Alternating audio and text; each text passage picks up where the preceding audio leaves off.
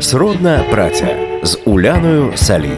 Це історії людей, які живуть своєю справою та є її амбасадорами. Знайомство з професіями та їхніми обличчями на радіо Сковорода. Друзі, всім привіт! З вами подкаст Сродна праця. У нас черговий епізод про професії майбутнього.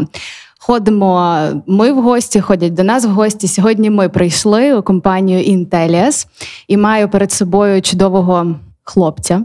Олександр Одуха, привіт. Привіт. Інженер програмного забезпечення в автомобільній індустрії. Ось таку професію будемо сьогодні розглядати. Складну, потрібну. І це така річ, яка точно буде так чи інакше присутня в нашому майбутньому житті і повсякденному, що теж дуже важливо знати. Як твої справи? Як твій настрій Чудово, сьогодні? взагалі. Супер. День прекрасний. За вікном сонце, нетипово для Львова, але тому настрій супер. Будемо сьогодні говорити про автомотів, автомобілі, про ем, автопілоти, про різні такі речі, які дозволяють нам у майбутньому і дозволять нам у майбутньому жити краще. Правильно? Ну, така ідея. Ледь визначилися із професією, тому що вона насправді дуже широка, як і зрештою всі гості, які приходять до нас. Ми дуже довго визначаємося, як, як би це все окреслити, в які рамки би це поставити, тому що, ну, е, як і майбутнє, воно без рамок, погоджуєшся. Трохи філософії. О, окей. Можна так сказати. Розкажи, будь ласка, як ти прийшов у цю професію? Е, На кого ти вчився? Ти вчився на інженера чи ти вчився на програміста? Чи ти вчився на менеджера по туризму? Окей. Я вчився на е, інженера, програміста з фокусом на програмне забезпечення автоматизованих систем. Це є кафедра при політехнічному, п'ятий поверх, восьмий поверх, п'ятий корпус. От пан Федасюк і ще купа інших цікавих людей вчили нас 5 років, як розробляти програмне забезпечення для, для, для абсолютно різних речей, без жодного фокусу на автомотів. Це загальна широка база. Угу. А до автомотів, як ти дійшов до, саме до цього? Як там котився, котився і докотився. Ну, насправді а, я починав з мобільними е, в далеких там купу років тому, коли ще мобілки були вел- великі, виглядали як цеглинки. Ми робили різні речі, був е, е, програмне забезпечення для вбудованих систем, і програмне забезпечення для вбудованих систем плавно, плавно е, залучився чи перейшов в, автомобільну індустрію. Ну, це не зовсім правильно сказати. Перейшов. Було декілька напрямків роботи, і один з них був ем, власне автомотів. І не думав, що сфокусуюсь на ньому. Там, який це був рік, 15 чи 16, по-моєму, коли ми почали працювати в цьому. Не думав, що сфокусуюсь на ньому, ну але як там людина собі планує, але там хочеш насмішити Бога, розкажи про свої плани. І так поступово, поступово більше і більше і більше фокусу власне стало кругом автомотів, затягнуло і понеслося. А як ти думаєш, е, чому ця тема, чому власне компанія Intellis почала над цим працювати? Чому це так важливо для компанії, ну і в тому числі для тебе? Чому воно так тебе затягнуло? Що ти бачиш в цьому особливого? Ну, автомотів дозволяє, по суті, визначити сьогодні те, на чому ми будемо їздити завтра. Так, і це і з точки зору там, ну, програміст, а, хороший програміст, одна з його мотивацій це можливість бути трошечки там творцем чогось там нового, чого що от вчора не було, а сьогодні ти посидів, попрацював, і завтра воно з'явилось. І приємно розуміти, що там не знаю в декількох десятках мільйонів автомобілів на дорогах світу є там програмне забезпечення, яке от в цьому офісі, зокрема, було створено. Ну, це, це така мотивація, така більш широка. А, плюс ми, ця, ця індустрія вона знаходиться в стані, коли вона хоче вона того чи не хоче, вона змінюється і зміниться. То те, що ми маємо зараз, і те, що буде за там, за 5-10 років, зміни дуже будуть разючі. Зараз ми тільки почали бачити зміни там. Це в нас електричні автомобілі на електричній тязі, якісь заробки автопілоту. Але ці всі речі були закладені там в 12-13 році ще й до того. Тобто зараз ми закладаємо і розвиваємо то, що там на чому ми будемо їздити і як ми будемо їздити, там не знаю, в 30-х, 40-х роках. Тому це можливість докластися до того визначення майбутнього, яке ми хочемо його бачити. Тобто тебе приваблює такий м, рол винахідника, першовідкривача? Ну, я би не назвав це ролью винахідника і першовідкривача. Це можливість е, докластися. Та? Це не є про там, не знаю, Колумба, який відкрив Америку. Та? Це є. Якщо хочете, праця селекціонера, який поступово виводить нові види.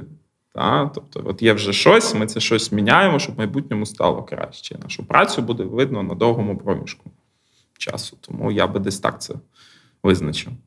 Ти згадав про 30-40-ві роки. Е, хочу зазначити, що це не минулого століття. Це ми говоримо про майбутнє, а то хтось там собі міг ми пропустити. Про, про минуле нема сенсу говорити. Про минуле нема сенсу говорити. Так, погоджуюсь. Давай тоді поговоримо от власне про майбутнє. Яким, Які будуть е, машини майбутнього, якими ти їх бачиш, як би ти їх охарактеризував? Ми ем, хочу сказати, просто трішечки поговорили перед подкастом про це. І дуже багато цікавих речей розповів Олександр. То, власне, давай відкриємо їх е, усьому світу. Я думаю, що ну, ми для тих, хто цікавиться, ми навряд чи відкриємо щось нове. А для тих, хто не цікавиться, то сподіваюся, відкриємо таке, що зацікавить. Ем, все йде до того, що там в 30-х, 40-х ми не будемо думати надто сильно про те, на якій конкретній машині ми їздимо. Тому що машина з засобу пересування е, в чистому вигляді лишиться засобом пересування, але при цьому то, як ми витрачаємо час у цьому пересуванні, дуже сильно зміниться. Дуже тяжко в це повірити, тому що так обер... Е, озираєшся кругом, і дуже важливо, хто на якій машині їздить. Насправді я не кажу там про себе чи про тебе, а про людей. От, е, припустимо, приклад. Та? Ми спілкувалися з людьми, які мають салони Ауді, і вони говорять, що от преміум класу автомобілів всі хочуть зараз купувати навіть в кризу. От всім важливо мати преміум класу автомобіль важливо, який він буде, похвалитися перед іншими, перед сусідами. Невже це все відійде? Um, спитайте, де в цих людей годинники їхні? Скільки вони витратили за останні 10 років на годинники? Що там 20, 30, 40 років тому годинник це була там статусна річ, але при цьому це був обов'язковий елемент, який всі мали і носили, щоб знати, котра година. З'явилися телефони, і кількість годинників, які продаються в світі, сильно сильно зменшились. Та, Ми можемо згадати про те, як а, а, люди, які розводили коней, напевно, протестували проти того, щоб переходити з кінної тяги на там, електричну чи на використовувати автомобілі. Світ змінюється і лишиться ніша тих людей, які люблять водити автомобіль без всяких автопілотів і кайфувати від процесу. Абсолютно. Так як є зараз ніша любителів ретро-автомобілів. Є, і вона лишиться. Вони будуть в вигляді таких колекціонерів, ну, девакуватих, які збиратимуться в своїх ну, десь. Е, да, давайте будуть без безоціночних суджень. Чи вони девакуваті? Да, як там, Якщо зірки запалюються, значить це комусь потрібно. Якщо люди кайфують від того, щоб е, там. Я не хочу коробку автомат, мені подобається ручка, я відчуваю контроль над автомобілем. Окей, вперед. Нема проблем жодних. Та, я веду про іде мова про загального середньостатичного водія. Якщо я вам скажу, що можна буде доїхати з точки А в точку Б е, там, за годину часу, і при цьому займатися своїми справами, ну, то треба дуже любити водіння, щоб сказати, ні ні ні чекай, давай ми то вимкнемо, і я я, я сам поведу. Та, Тобто а я впевнений, що автоматизація процесу водіння це є і ще й шлях до безпечного водіння, тому що найбільший фактор небезпеки в автомобілі це людина. Вона є неуважна, вона схильна до помилок, е, вона піддається почуттям. Цей нехороший дядько мене обігнав. Давай я його зараз там полікую, повчу, як треба жити, і так далі. А якщо забрати в людини можливість робити цю помилку, ми з вами будемо мати значно меншу кількість аварій на дорогах. І коли це всі зрозуміють, бажання водити самостійно. Ну, я сподіваюся, що на це треба буде ліцензію. Так як зараз ліцензія на полювання. Ну, 100 років тому не треба було ліцензії на полювання, там, чи, чи 200 років тому ти мав е, рушницю, ти йшов полював. Коли потім всі зрозуміли, що е, простіше це все вирощувати, та, і ходити по лісі стріляти це не, зовсім безпечно. Треба ліцензію на водіння зброю, на п'яте, на десяте купляти. З автомобілями великий шанс, що трапиться так само для тих, хто дійсно буде хотіти їх самостійно водити. Ну, до речі, так, про людей ти дуже добре сказав, що людина найнебезпечніша в автомобілі не стільки як, як саме авто. А я буквально кілька днів тому читала інтерв'ю е, чиєсь і теж говорили про автомобілі майбутнього. Там ти будеш собі можеш подрімати, поки автомобіль везе тебе на роботу. І перша думка, яка в мене проминула, це боже, які треба мати сталеві нерви, щоб собі подрімати в автомобілі, який тебе кудись везе. Тобто це теж мають бути якісь такі зміни в, свідомості, в психіці, якесь розуміння, відчуття безпеки. Це має бути якийсь процес теж індивідуальний.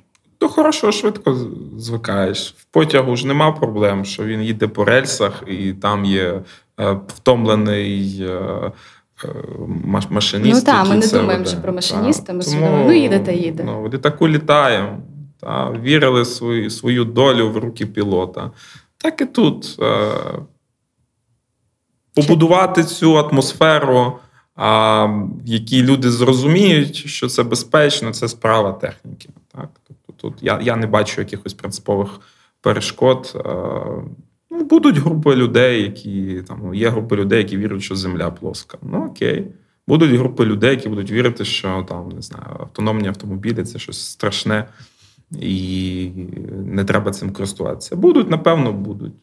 Чи це буде якась основна маса, чи це буде якісь маржинальні групи? Ну, я думаю, що скорше друге. Сродна праця. Знайомство з професіями та їхніми обличчями на радіо Сковорода. Гаразд, повернемося до обговорення автомобілів майбутнього. Ти кажеш, що не буде важливо марка авто і таке інше. А що буде важливо для людини середньостатистичної? Ну, давайте от разом подумаємо. Так, тобто ми їдемо в автомобілі, який нас доставляє з точки А в точку Б. Нам не треба ту машину вести, нам не треба нею керувати. Нам і, скоріше за все, не треба і заправляти, і обслуговувати, вона сама себе довезе. Чи, по-перше, нам треба нею володіти.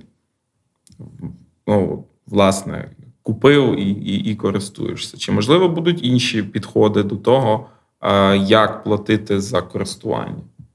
Тому що якщо ми зараз подивимося на автомобілі і на літаки, наприклад, так? У нас нема в кожного свого власного літака, але при цьому це не заважає нам подорожувати. Завантаженість літака це час, коли він перебуває в повітрі в роботі, там 95%. З автомобілем зворотня ситуація. 5% часу він перебуває власне в роботі, ну, середньостатистично. А 95% він стоїть.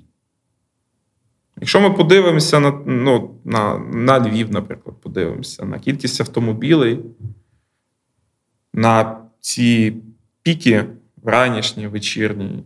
От. Якщо була б можливість е, мати, викликав автомобіль, він тебе з точки в точку довіз, повіз когось наступного і так далі.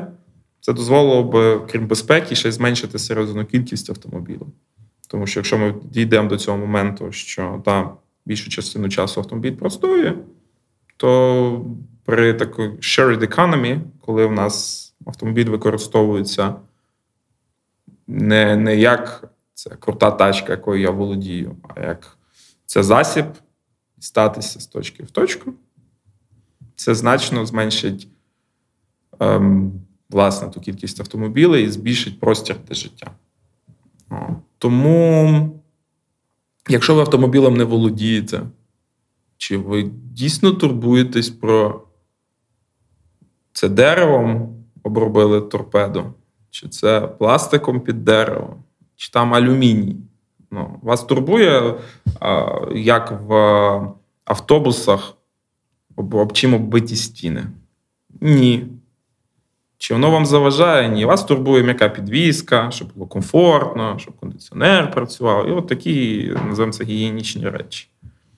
Тому а, це дуже великий виклик насправді для автомобілевиробників.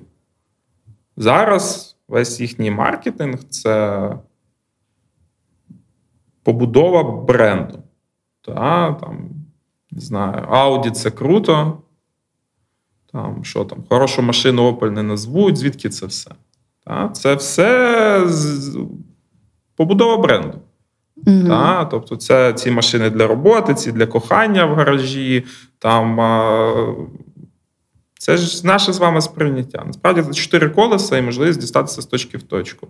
Але от, дотягуючи ці зовнішні речі, автомобіль багато для кого є статусна річ.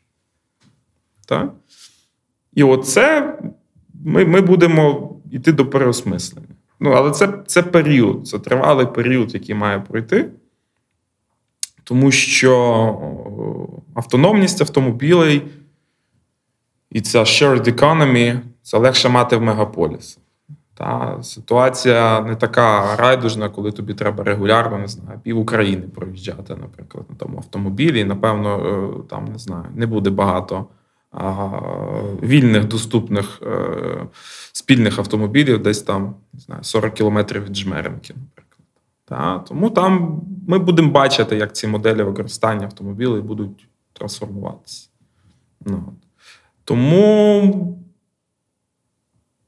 таке майбутнє для, вертаючись до автомобілевиробників, для них це такий дуже серйозний виклик.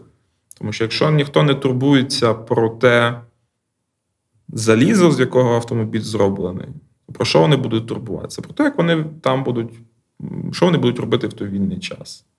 По суті, як телефон, який там в 98-му році телефон був для того, щоб подзвонити. Перші, перші мобілки, які з'явилися там у, у Львові, наприклад, їх використовували, щоб подзвонити. Що це зараз? Це є засіб для споживання контенту, і з нього можна дзвонити там, навіть без мобільного оператора, підключившись до Wi-Fi через якусь програму. Linux. Автомобіль має всі шанси стати ще одним засобом споживання контенту під час того, як ти їдеш з точки А в точку Б. От, по суті, я не знаю, якщо ви е, літали через океан в літаку, у вас там 14 годин вільного часу. Ви готуєтеся до, до наради по роботі, ви читаєте книжки, ви дивитесь фільми, самонавчанням займаєтесь, ще там чимось спите. Можливість точно таке саме буде робити і в автомобілі. От. І питання до автомобілевиробників, чи хочуть вони бути частиною цієї зміни, як вони хочуть заробляти гроші. Тому що зараз ті гроші, які вони заробляють, це там преміальність марки, сервіс, п'яте, десяте. Коли це стає так званим комодіті, там, ну я не знаю, пластмаса для вироблення зубних щіток. Це комодіті. Ніхто, я спитаю вас, хто там постачальники основні пластмас, да Бог його знає, хто постачальники тих пластмас. Кого це цікавить? От хто буде постачальником цих залізних платформ, в які буде завантажуватися софт, який буде автомобіль робити розумним, мало кого буде цікавити. Чому, наприклад, Apple розглядається як один з гравців на автомобільному ринку. У них автомобіля то свого ж нема, у них нема заводів по виробництву. Але це не проблема. Вони, в них є програмне забезпечення, у них є клієнтська база. Тобто ті всі водії, які там зараз їздять по дорогах в автомобілях, вони там великий процент з них користуються сервісами Apple. І коли Apple купить в когось залізо і засуне туди свій софт, їхній бренд дозволить дуже просто зробити цей місток як від користувача телефона Apple, стати користувачем автомобіля Apple. Ну, так як з е, тим їхнім iWallet, та, де вони почали по суті, випускати пластикові картки, і вони, дуже швидко стали одним з великих гравців на тому ринку. І автомобілі виробники, вони, власне, вже по факту конкурують з Apple, Google і іншими IT-компаніями великими, такими платформними провайдерами. Саме через те, що ці компанії вони заробляють гроші, будуючи екосистеми, базовані на програмному забезпеченні. І як тільки автомобіль стає комодіті, яке не цікаве, а цікавий софт, то виявляється, що не знаю, купити умовно невеликого автомобілевиробника, перетворити його на постачальника таких універсальних коробочок для програмного забезпечення, як то кажуть, good enough.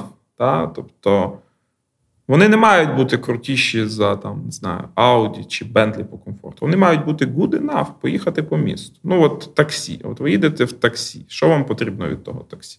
Ви в ньому будете їхати ну годину, ну ну дві по місту максимум. Комфорт. Комфорт базовий. Та? І мовчазний тобто, водій. Так, тож не в Хорватію 15 годин їхати. Тут максимум 2 години по місту. Та, Зручне сидіння, і, і, і щоб дешево було. Все, і вчасно, щоб приїхало. Все. Тому тому автомобілевиробники під великим тиском.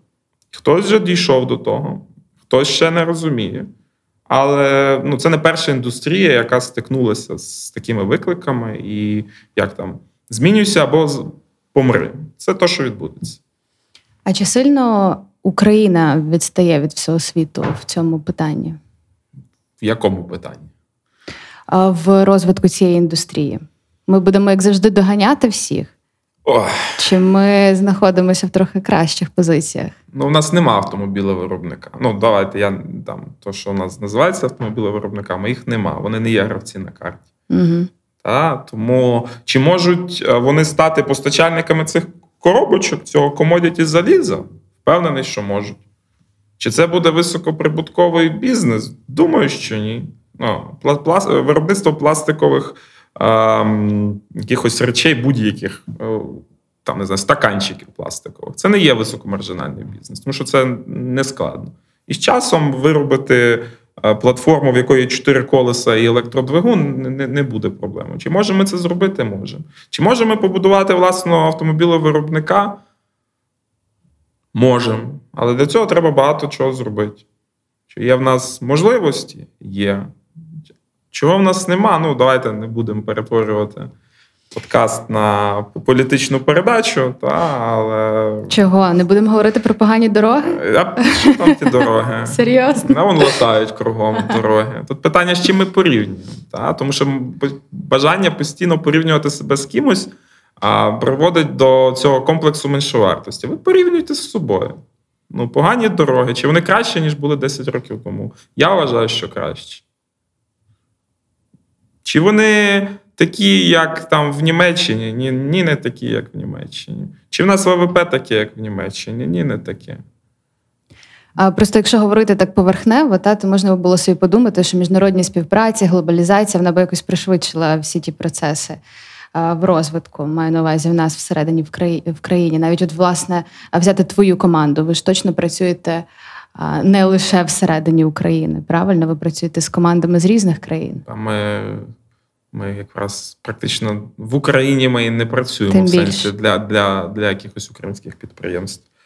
А, Ну, Давайте розділимо виробництво і використання. В плані використання я взагалі не бачу якихось принципових проблем для того, щоб ми відставали, щоб коли там не знаю, автономні автомобілі прийдуть, ми тут всі прям запізнювалися на, на роки. Тобто, перше, що відбудеться, це автономність, обмежена автономність автомобіля на хайвеях, та, на на трасах там, міжнародного значення, де відбійники, розмітка і так далі. Ну, У нас таких трас небагато, але стає більше. Тобто ця автономність буде працювати сугубо там. От, І там ми в масштабі двох років побачимо перші такі машини на дорогах. Я так собі думаю. Ну, трьох максимум. Дайте нам ще рік на запас. Раптом що. Ну, Тому Чи це можна використати в Україні? Абсолютно можна. Будуть наступні шляхи автономності. Вони можуть вимагати змін інфраструктури. Я не знаю, від станцій електрозаряду до якихось розумних міст, коли там не знаю. Замість світлофора буде коробочка, яка буде казати автомобілю, яке там світло, він буде собі сам їхати. Та? А, чи це, це дорожче вже? Це там проникнення цього а, може запізнитися. Ну, погляньте там, як з е, мобільними мережами. Та? Як тільки ми вирішили всі питання а, організаційного характеру, впровадження там, того самого 4G, ну, до, було досить швидке. Тобто проблема не в там, не знаю, чи можна це слово говорити відсталость. У нас немає такої відсталості, яка б не дозволила нам щось робити. Це питання бажання і фокусу. Можна говорити все. Якщо хочеться, можна і дороги обматюкати. А що вам з тими дорогами? Я жартую, це все жарт, звісно, Олександр. Е, Давай поговоримо про е, сьогодення. От для- для тих людей, які будуть не слухати в 40-х, 50-х роках. Сьогодні Так. у нас 2021. Як виглядає ця автоматизація сьогодні? От з чим ми стикаємося кожного дня, так щоб от вже для кожного було доступно і зрозуміло, е, що відбувається навколо нього. Ну, напевно, найпростіший приклад буде це те, що там не знаю, чого не було років 15 тому. Це такий один з маленьких кроків до повної автономності. Це так званий адаптивний круїз-контроль. Це коли ти їдеш зі Львова в Хорватію, ти 80% часу їдеш по автобанах. На тому автобані ти їдеш по тоці машин з великою швидкістю. Тобі треба робити дві речі: підтримувати безпечну відстань а, і там не проспати з'їзд з е, потрібно. Підтримувати безпечну відстань це там досить марудна робота. Тобі треба гальмувати, розганятися, відслідковувати постійно і постійно ти бути в повній, повністю сконцентрованим. Це досить втомлює, насправді. І адаптивний круїз-контроль використовує набір датчиків е, різного виду радарів, е, ультразвукових датчиків для того, щоб розуміти, яка перешкода є попереду, як вона далеко, це автомобіль чи щось інше, розуміти, в якій ти смузі руху знаходишся, розпізнавати розмітку, тримати тебе в тій смузі руху. І навіть якщо ти там почнеш, е, не дай Боже, е, засинати, то автомобіль зрозуміє, що твоя увага десь не там, і тебе нормально ременем безпеки так штрухане нормально, що ти прокинешся дуже швидко. І дозволяє, по, по суті, тримати константну відстань до автомобіля попереду. По суті, своїй. Чи це означає, що можна забрати руки з керма? Ні, не можна. Чи це означає, що можна піти книжку почитати? Ні, не можна. Чи це спрощує життя абсолютно? То хоч хто раз попробував з'їздити без цього і з цим, знає, що ти там 15 годин в дорозі за кермом, там півтори тисячі км, абсолютно спокійно витримуєш. Це не знаю.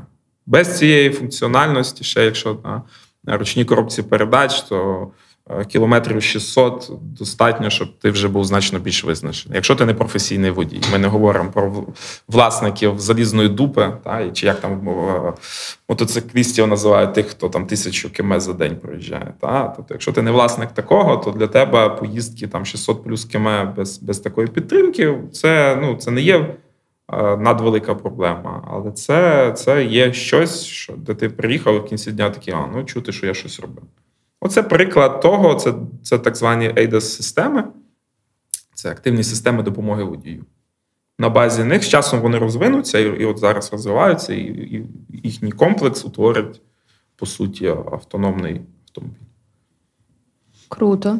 А якщо говорити про твою команду, якщо це не таємниця, чим зараз займаєтеся саме ви? Може, у вас якісь є флагманські проекти круті, про які можна би було розповісти? О, ну, це, звичайно ж, проблема, тому що в нас все, що ми робимо, таємниця. Насправді, я так скажу: системи допомоги водію їх ділять по рівнях від L1 до L5. Де L5 це вже повністю водій, як там, out of the loop. Він не дивиться на дорогу, його руки не на кермі, і ніхто не очікує, що він швиденько включиться. L4 системи це то саме, але з умовою. От, наприклад, ти можеш собі таке дозволити тільки на хайвеї. L3 і нижче це, по суті, система допомоги водію різного. Я так скажу, що ми багато чого робимо в цьому діапазоні L1, L3 і починаємо працювати над речима L4 і L5. Тобто, кажу, наближаємо майбутнє. Це якщо говорити з точки зору систем допомоги водію. Так само в автомобілі є так, так звані системи інфотеймент, які роблять все, щоб твій шлях був веселіший. Це від того радіо, яке у вас з правої сторони екранчиків, де там всяка різна інформація виводиться, навігації і так далі, і тому подібне. Ці речі. І є багато речей, які є під капотом, які водій не використовує, можливо, напряму, але які потрібні для того, щоб автомобіль рухався. Ну, от, Від трансмісії, там, не знаю, керування підвіскою і так далі. Тобто там багато роботи. І там багато роботи не просто це зробити, але й впевнити, що воно безпечно. Причому мало це зробити безпечним. Треба ще й організувати такий робочий процес, який унеможливлює зробити це небезпечно. Тобто, от, якби для цього подкаста, там, не знаю, була або був документ на 300 сторінок, як ставити питання так, щоб ніколи нікого навіть не дати натяку і можливості на щось образитися. Так? Це був би так званий подкаст Safety документ. А є в автомобільній індустрії вимоги стандарти. Там і один з основних це так звані functional safety. Це як ти побудуєш процес розробки і верифікації таким чином, що ти гарантуєш безпеку. Ти не можеш просто сказати, я тут поцикав, воно виглядає безпечно. Ти мусиш гарантувати, тому що ми постійно робимо речі, які, якщо вони спрацюють не так, це може бути там щось дуже погане максимально поганими наслідками. І тут нема можливості покластися на мою думку, на, на чию ще думку. Має бути процес, який гарантує результат. І ми дуже багато працюємо з цим і для своїх проєктів, і як консультанти, які приходять і допомагають іншим гарантувати безпеку. Сродна праця, коли професії мають обличчя. Якщо говорити про людину, яка працює в твоїй сфері, в твоїй індустрії, якими навиками вона має володіти, окрім як математика, логіка, це ще й відповідальність однозначно. Ти не сказав про те, що фактично ви відповідаєте і за безпеку, в тому числі це величезна, величезна відповідальність, величезний тиск. Як ти думаєш, можливо, і візьмеш себе як за основу?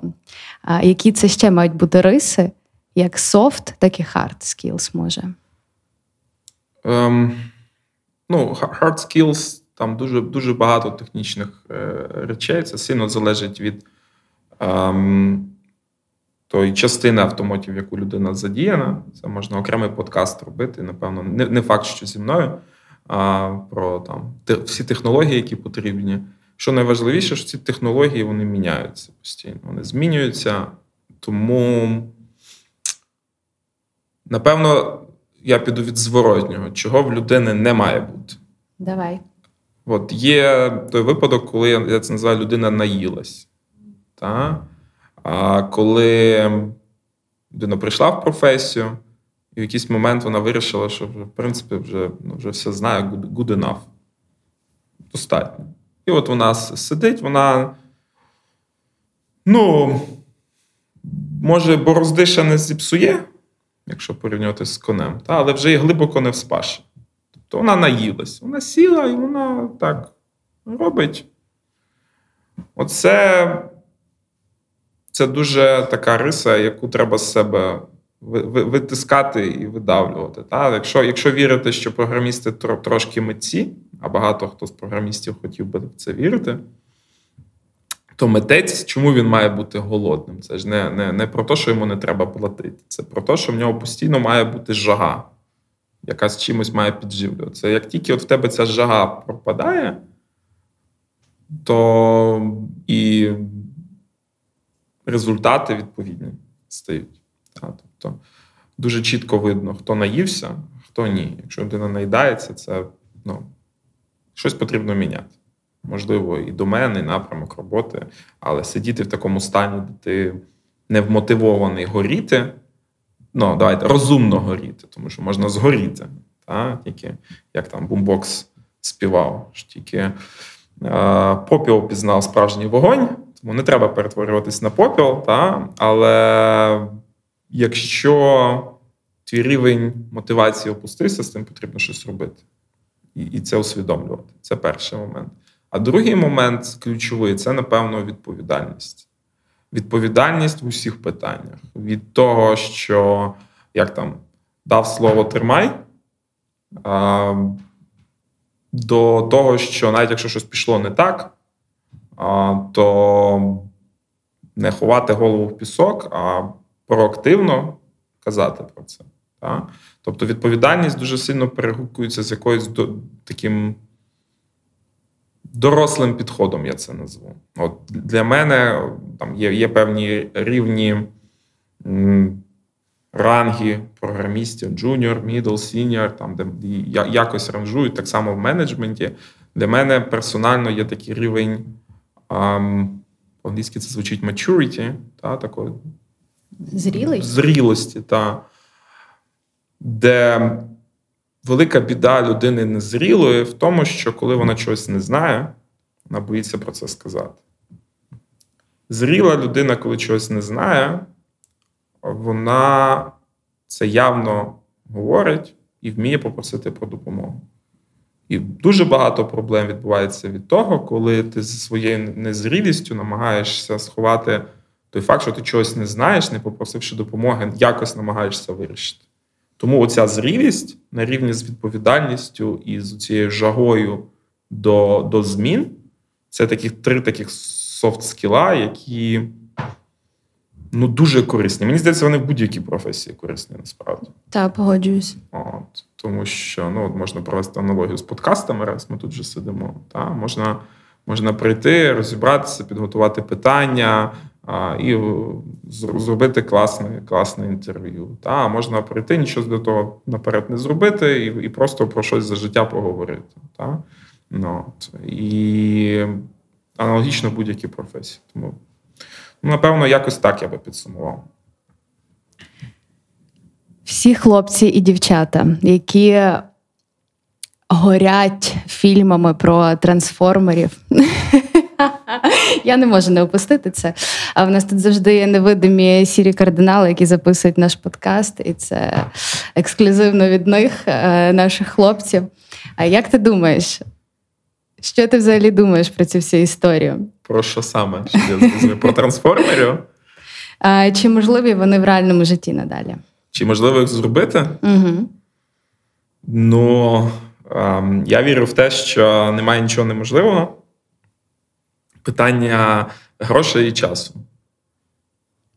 Тобто, теоретично, може з'явитися якийсь гіпотетичний Артем з великою кількістю грошей, прийти до Інтеля і сказати: Я хочу. от. Ну, питання часу ще є.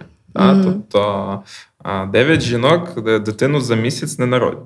Mm-hmm. Тому а, як там вчитель, чи чи вчитель прийде, коли а, ученик буде готовий, та? і так само з деякими винаходами. Та? Що є що є речі, є є, є якісь базисні речі, які мають бути. Ну, Неможливо зробити повітряну кулю, якщо ви ще не винайшли, як добувати вогонь. А, Тому чи в теорії колись трансформери будуть можливі? Чому ні? Чи зараз можна сказати точно, треба такий об'єм грошей, щоб їх зробити? Ні, не можна. Тому що є набір е, невирішених інженерних питань, е, і не тільки інженерних. Тому війни трансформерів ще ми не скоро дочекаємося. Нащо чекати війни? Щось щось хороше, щось хороше. Зробити великого робота, який щось там буде робити. Ну, Boston Dynamics, він же робить е, собак і якихось роботів, які там роблять вже досить цікаві речі. Ну, Тому воно все прийде. Все прийде. Просто подивіться на розвиток е, купи індустрії. От 40 років тому. Та, Це був відеомагнітофон, дротяний телефон вдома, е, ну, інтернет там десь тільки е, військові США придумували. І зараз. Та, Ми сидимо тут в нас, у нас тут не знаю, 40 років тому, щоб зробити от такий от агрегат, як тут лежить на студії, записує з двох мікрофонів звук, то треба було не знаю, якусь бандуру розміром з комод, напевно. От. Хіба мікрофони не сильно змінились? Та? Ну, це недопрацювання. А ти сам дивишся такі фільми, типу трансформерів? Є гріх. Полюбляєш роботів? Ну, ти чого полюбляєш зразу? Ну, хороший блокбастер. Якщо йти в, е, е, кудись в кінотеатр, то там його можна дивитися. Чи його сенс дивитися вдома? Ну там сам смак в великій картинці, і в, щоб бумкало голосно, коли вони трансформуються, і на низьких частотах там вуха закладало. Попкорн, діти, ну, тоді воно файно заходить. Олександр, на завершення. Що найбільше тебе приваблює в твоїй професії, в твоїй роботі, що тебе найбільше драйвить? І своєю відповіді ти можеш надихнути інших людей, піти в цю сферу, розвиватися в ній. А так, давай на такій високій ну, ноті завершимо. Ми, ми з чого почали, то ми закінчуємо, по суті. А? Тому що ми почали з того, що воно таке, і чому і чому ти вирішив на тому сконцентруватися. Так? Ну і ми вертаємося до цього. Ми говорили про розвиток, про твою освіту і так далі. А чи є щось глибше? А, ну, я ж як там говорив вам про про творця, так. Та, що а, для багатьох людей я вважаю а, мотивація, що ти можеш бути трошечки творцем. Ну, це це така досить досить сильна мотивація, насправді. І це не тільки про автомобільну індустрію, це в принципі про програмне забезпечення. Кайф від того, що ти можеш тут і зараз, посидівши за своїм комп'ютером, зробити щось, що буде змінювати життя інших. Кайф від того, що воно не працює, не працює, от воно запрацювало. А, ну, Це дуже серйозний, це такий допінг, від якого важко відмовитися. Тому на на, на початках, коли я тільки тільки починав, е, то це було настільки потужна мотивація, що я там виходив з офісу, йшов додому, по дорозі мені приходила ідея, я розвертався і, і йшов в офіс назад і доробляти. Ну, з часом воно трансформувалося там, в масштабі. Пішло розуміння, що. На цьому масштабі ти можеш зробити меншу річ, а на такому масштабі ти можеш зробити більшу річ. І ем, тому, напевно, там автомотів е, це дуже великий масштаб. Якщо подивитися на, на, на, на наскільки життів це впливає і вплине, ну то це це, це дуже дуже. Дуже потужна індустрія, тому що е, там ті системи допомоги водію врятують завтра через життя. Та? І кожна система, яку ти допомагаєш випускати на ринок, зменшує там процент ДТП, і, і, і там ти прямо чи посередковано врятував чиюсь, чи чи свою тата, мама, дружина, діти. Та? Тобто, якщо ви подивитеся на кореляцію між безпекою автомобілів і кількістю смертей на дорогах, ну то якби це ж прямо пропорційні речі. Тому, якщо ви хочете змінювати світ, якщо ви хочете допомагати зберігати людське життя, якщо ви хочете визначати, як буде через 15 років виглядати наш з вами світ, якщо ви хочете, щоб Артем рано чи пізно отримав трансформерів, заходьте в автоматі. Це був чудовий підсумок е, нашої розмови. Олександр, дякую тобі дуже. Е, друзі, сподіваюся, ви також насолодитеся цим епізодом, як і ми з Олександром. Не бійтеся трансформерів, все в нас буде добре, і почуємось. Bye-bye. Сродна праця з Уляною Салій. Це історії людей, які живуть своєю справою та є її амбасадорами. Знайомство з професіями та їхніми обличчями на радіо Сковорода.